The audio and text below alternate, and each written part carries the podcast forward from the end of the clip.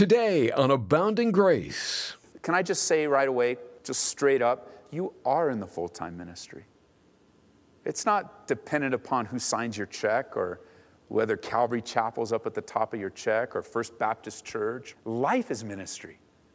And you're already in the full time ministry in a unique place that God has placed you, not only that He might use you there, but also that He might use the circumstances to grow you there. This is amazing grace. This is unfailing love. That you would take my place. That you would bear my cross. You laid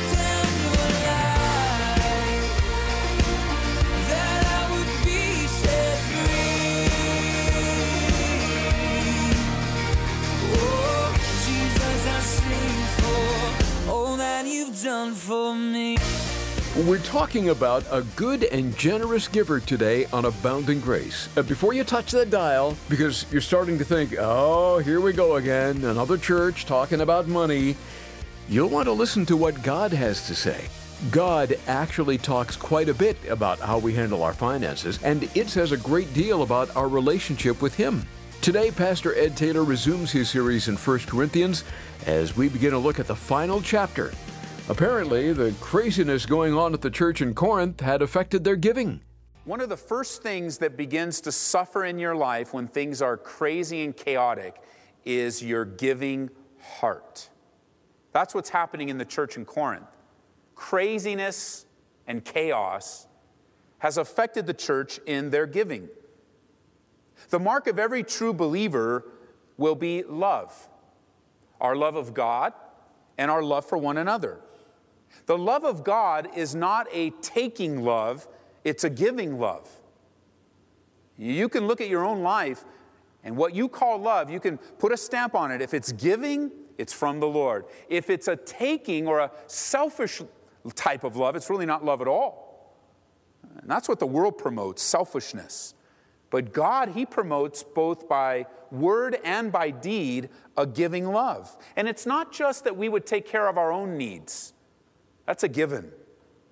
But be so joyful and so satisfied and so appreciative and, and so convinced of the privilege that we have of being believers that we want then not only to take care of our own needs, but we're also looking for to take care of other needs. We're looking for needs in other people's lives.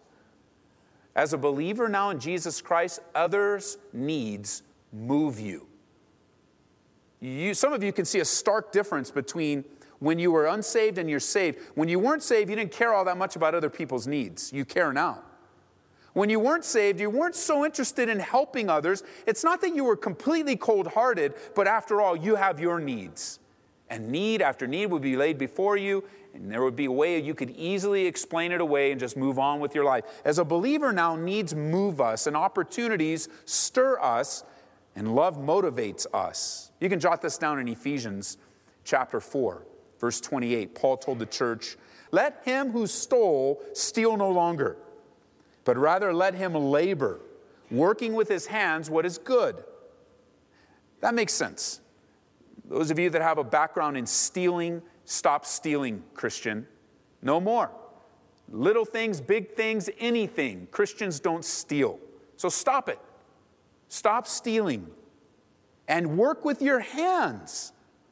Work for what is needed. Work so that you can do what is good. And then he adds on this is so cool because he goes the extra mile. He says, Work with your hands what is good, that you may have something to give him who has a need.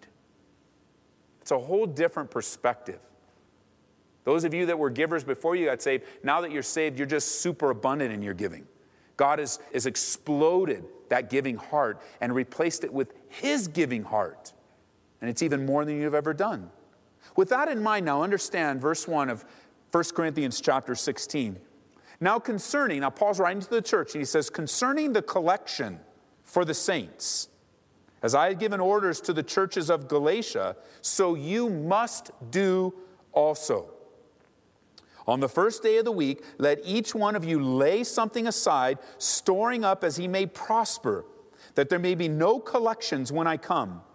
And when I come, verse 3, whomever you approve by your letters, I'll send to bear your gift to Jerusalem. But if it is fitting that I go also, they will go with me. One of the most important things that Paul, this traveling apostle, this church planter, did on his third missionary journey was take up a collection for the poor in Jerusalem, specifically the poor in the church in Jerusalem. They were really suffering. While Paul's heart was to minister to the whole church, his desire was also to touch those that were really struggling and suffering. And this has been a pattern throughout the life of the church where believers help believers. Believers take care of one another. It's a beautiful lesson that was picked up. Again, in Acts chapter 20, verse 35, you can jot it down. Paul says, I have shown you, he's talking to the leadership. He says, I have shown you in every way by laboring like this. Because you know what Paul did? As Paul was out, he didn't just take the money from the church and, and just kind of sit around all day and, and teach at night, because the teaching predominantly was at night because it was so hot during the day. And he just didn't sit around and do nothing during the day. Instead of taking that, that collection from the churches for himself, Paul was a tent maker. And so he made tents by day and he taught by night. Not that he couldn't take it, but he wasn't going to stick around very long in one particular congregation. So, as a missionary, just like our missionaries, Paul, he would raise his own support, but he was also work during the day. And that's the pattern of church planting that we have adopted biblically. The biblical model of church planting is to work so that the pastor will not be a burden to the church that's growing. And then when the church becomes a size that can take care of the pastor and his family, then the pastor can then devote his life full time to the ministering of that flock. And then he can leave that job so that he can devote all of his time to the things of the Lord.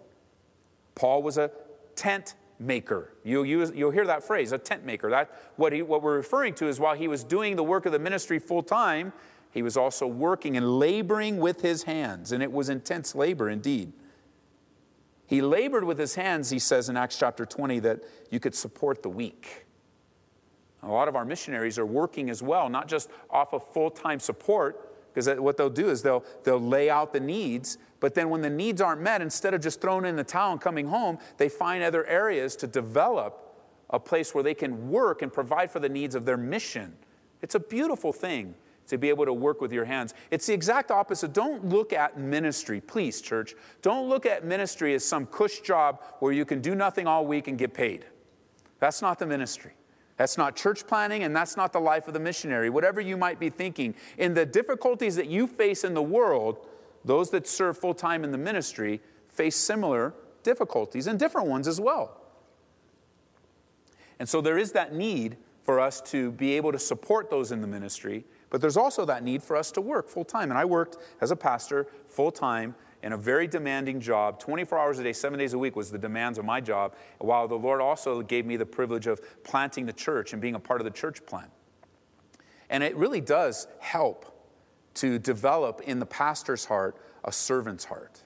And some people, I, I know when I moved here, I was given counsel at least three years to just expect to work three years before the church becomes a size where it can support you and your family. And, and I came out, of course, you know, not three years. i am willing to go seven years for you, Lord. I'll work seven years and we'll set something aside and, and we'll put a little money in retirement, put a little money in savings. And because I know that the, the life of the ministry wouldn't compare to what I was making in the world and all that. I was fully convinced. And seven years, I was ready for. I was ready to go for it for seven years, and, and it was more like seven to eight, nine months uh, before the God just poured out his spirit on the church here, and the needs to go full time in the ministry uh, presented itself. And even then, I was like, I don't know, I'm not sure. It's a little early, nine months. It's a, that's really early. And, and after all, you know, what I was making in the world was way out there, man. And I'm like, we could put a little away and plan a little bit. I'm one of those planners. And the Lord said, no. No, it's important for you to step away from what you're doing, to give yourself wholeheartedly to the ministry. And, and that's the work of the Lord, to be faithful to be faithful where you're at. And so many of you have that pattern, even serving in this church, or those listening in on the radio, serving in your church, where you work full time and you work very hard and you labor with your hands, but you also serve the Lord. You give of yourself and of your time and your treasures and your talents. The work in the world is to provide for the needs of your family and to provide an avenue so you can really do what you want to do, and that's serve in the ministry. And there's nothing wrong with that. As a matter of fact, most of the people serving in the ministry work full time and also serve in a high capacity. And that is normal because God doesn't want all the Christians to be pulled out of the world. There is a wrestling, especially those of you that might have a sense of calling in your life. You go, well, you know what? I really believe that God may use me one day to be a pastor. God may use me one day to be a missionary. And, and then when the tough times come at work, now you're in a battle because, well, you know, if I just quit my job and went on the mission field, it would get better. No, it wouldn't if it wasn't from the Lord. Things aren't going to get easier. I quit my job. Okay, so how are you going to eat? Uh, you know, God will provide. Really? God provides, you just quit and just wait for food to come down from heaven. He's going to, from you, He's going to send manna all over again. Probably not. Well, how are you going to pay your rent? Well, you know, God will provide. Yes, you know how God provides? By going to work, by the Lord giving you a place of employment. And it's not just, well, I'm going to fulfill my calling, and I, that, my calling is to go full time in the ministry. Can I just say right away, just straight up, you are in the full time ministry. It's not dependent upon who signs your check or whether Calvary Chapel's up at the top of your check or First Baptist Church or Free Methodist Church, whatever. It, it, that's not ministry. Life is ministry. And you're already in the full time ministry in a unique place that God has placed you, not only that He might use you there, but also that He might use the circumstances to grow you there.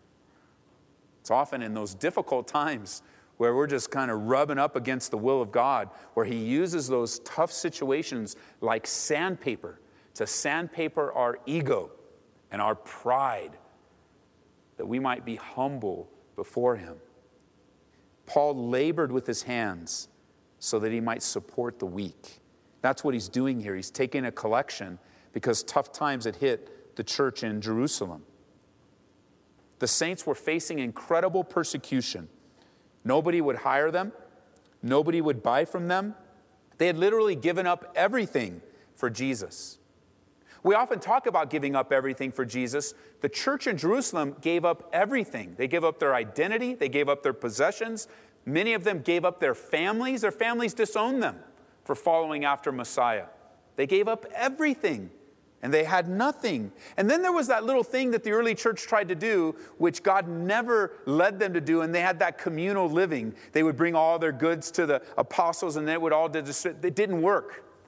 It, that didn't work at all. When they tried to come together, well, we'll just bring everything that we have and we'll all kind of share. Well, the sharing ended up ending. They had nothing left and tough times had come. And the help wasn't just for the widows and orphans, although they hurt the most. This help would come to help moms and dads, to help single moms and single dads. And Paul is taking up a collection from the Gentile churches that now they could go back. See, Jerusalem, the church in Jerusalem, blessed the Gentiles. The gospel just exploded there, and they sent out missionaries. Even though tribulation kind of moved people on, they, they went through some trials and they took off, but it was right there in Jerusalem that the church was born. And then they went out and spread it, the love of Jesus to the Gentiles. Now it's the Gentiles' turn. And they get to turn around and bless the church in Jerusalem. I wonder if there's anyone in your life that you just really want to bless because they blessed you so much. I'm sure there is. Just people that poured their love on you in a tough time. Somebody invited you to church, and they're the ones that God used to lead you. Somebody was there when you were sick, and, and, and forever you're grateful. That's the heart that the Gentiles have. You're just grateful. You look at this, you, you, there's nothing you could do to repay. And it's not like you really want to repay. It's not like you, well, I'm going to do one more than. No, your heart is just, you just appreciate them. You appreciate what they've done in your life. And now you want to turn around and give back. That's what Paul is speaking of here. It's time to give back. It's time to loosen up and give back. And notice it was on the, in verse 2, the first day of the week. A special time. The first day of the week was the day where the church gathered for worship. It represented the, the new life of Jesus. He rose again on the first day of the week. The churches are gathering together. Be, be very, very careful. We've looked at this in, in other studies in depth. But it's important to see that the church predominantly gathered together on what we would call Sunday morning. They no longer observed the Sabbath. The Sabbath was an observance of the old covenant. They were following the pattern of the resurrection of Jesus. And I want, I want you to know that it's okay to worship Jesus on any day of the week, regardless of what some of our friends that are Seventh day Adventists might say. So, oh, I can't believe you're not worshiping on Saturday. Well, at Calvary Chapel, there are a lot of people that worship on Saturday. We have Saturday night service. You can come Saturday night if you like. You can also come Sunday morning. You can also come Wednesday. You can also come Monday. There's something going on on Tuesday. You can worship any day of the week. I mean, some will go even so far to say, well, if you worship on Sunday, you're taking the mark of the beast. You need to read the Bible. Mark of the beast is not the day on which you worship. God's desiring is not to worship on Saturday, just give up the rest of the week. If you want to worship on Saturday, I say go for it. I mean, really, when you wake up in the morning, that's where worship begins. You're not even gathered in some church building, are you? It's just your heart tuned into the Lord. You just say, What do you have for me today, God? Worship right there. When you're waking up in the morning, when you're on vacation, ever, this, this heart of giving, it was to be collected on the first day of the week, this extra over and above their regular giving. This heart of giving is one that never left Paul, he never lost it. This heart of giving impacted Paul's life to give beyond, above and beyond what was required, not the bare minimum. When we look at giving in our own hearts, we have to ask ourselves are we giving the bare minimum? Are we going above and beyond, being led by the Spirit, giving? We don't talk much about giving here like we're we're letting, allowing the Holy Spirit to teach us on giving as we go through the scriptures. But tonight is one of those nights as you begin to examine your heart on the area of giving because when tough times come, like when the economy goes down, when the economy starts to tank, giving goes down with it. Not just because people aren't working anymore, but because people aren't giving anymore of their increase. Folks decide that, you know, we, we don't have anything you know, we, I was making this, but now I'm taking in this from unemployment, and I don't have to give anymore because we can barely make it. Can I just say, even though you might be barely making it financially, you're not really making it at all. You're not honoring God with the first fruits. You're not honoring God with. See, you and I came into this world, you know, with what? How, what'd you come into this world with? Nothing. You were naked and crying, man. You had nothing. That's how you began absolutely nothing, completely dependent upon those that were around you. You know what that tells me? Everything in life is from the Lord, life inclusive. But every possession, everything is from Him. Paul, he gives us the model not just to do the bare minimum.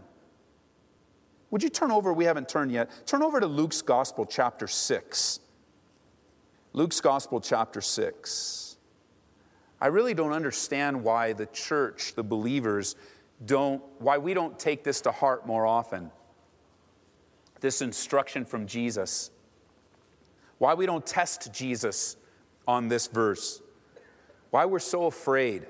Why we hold on to things. Why needs don't move us anymore. Why calls for giving don't touch our hearts anymore. We, why don't we take this to heart? Jesus says, Luke's Gospel, chapter 6, verse 38, he says, Give, and it will be given to you. Good measure, pressed down, shaken together, running over, will be put into your bosom, for with the same measure that you use, it will be measured back to you. One of the patterns that you notice in church life, by the way, giving has always been a part of church life. It is not a modern, Western, United States of America thought. Giving has always been in the life of believers in God. Old covenant giving, new covenant giving, period. Because of so much that God has done for us, our natural response is to give. A work of His Spirit.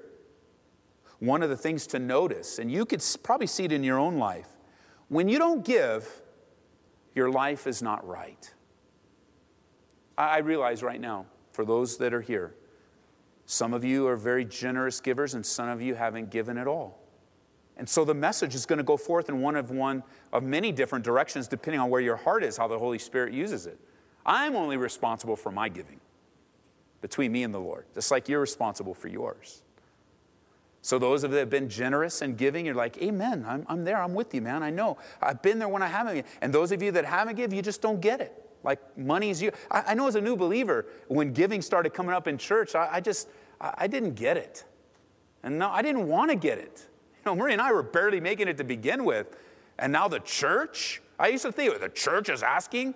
And, and I didn't understand. It took a while to understand that everything I had belonged to the Lord. It didn't matter if we were struggling or not.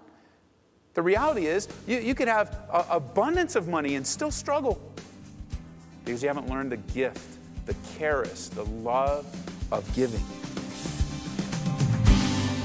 We're learning how to be a good and generous giver today on Abounding Grace with Pastor Ed Taylor. You can hear it again online at calvaryco.church. Well, Pastor Ed, there are quite a few questions I could throw your way on the subject of giving, but perhaps one of the biggest that Christians have is how much should they be giving? Would you address that briefly?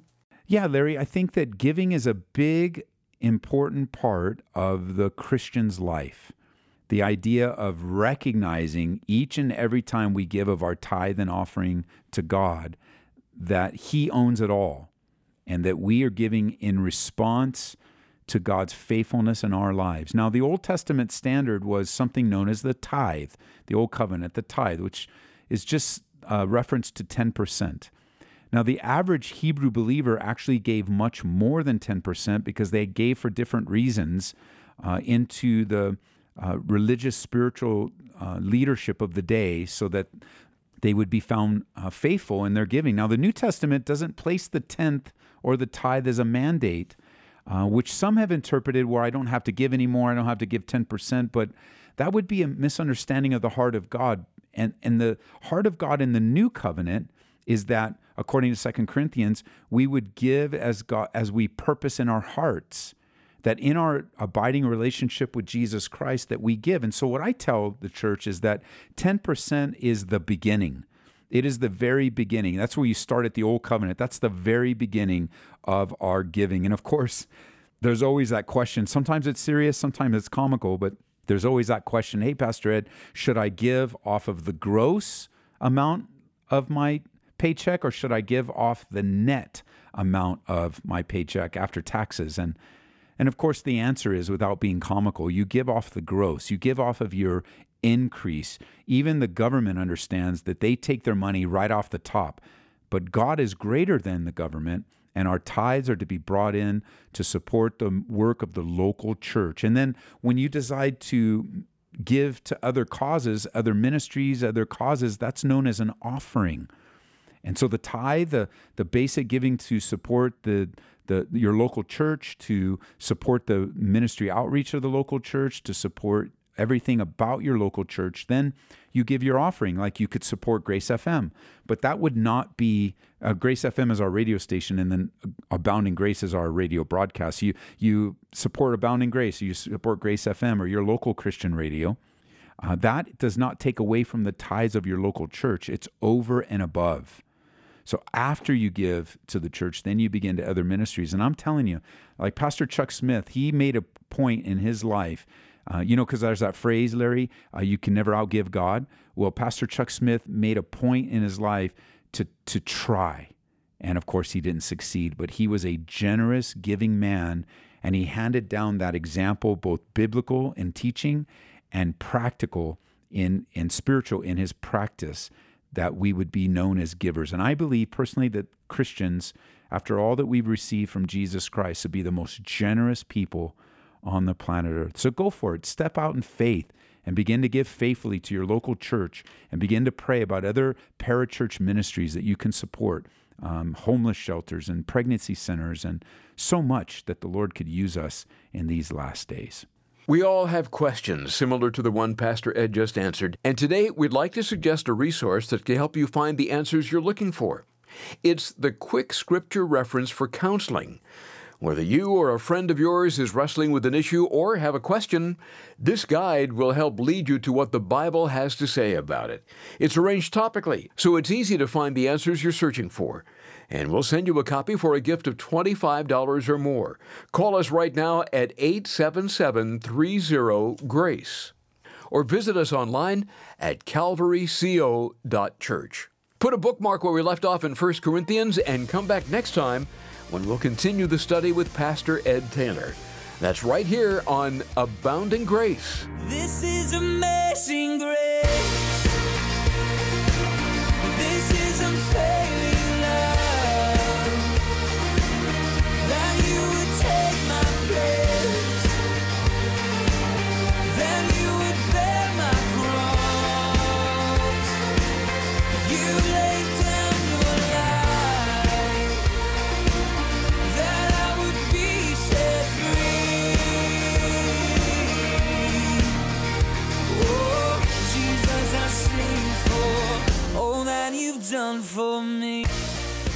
Abounding Grace is brought to you by Calvary Church in Aurora, Colorado.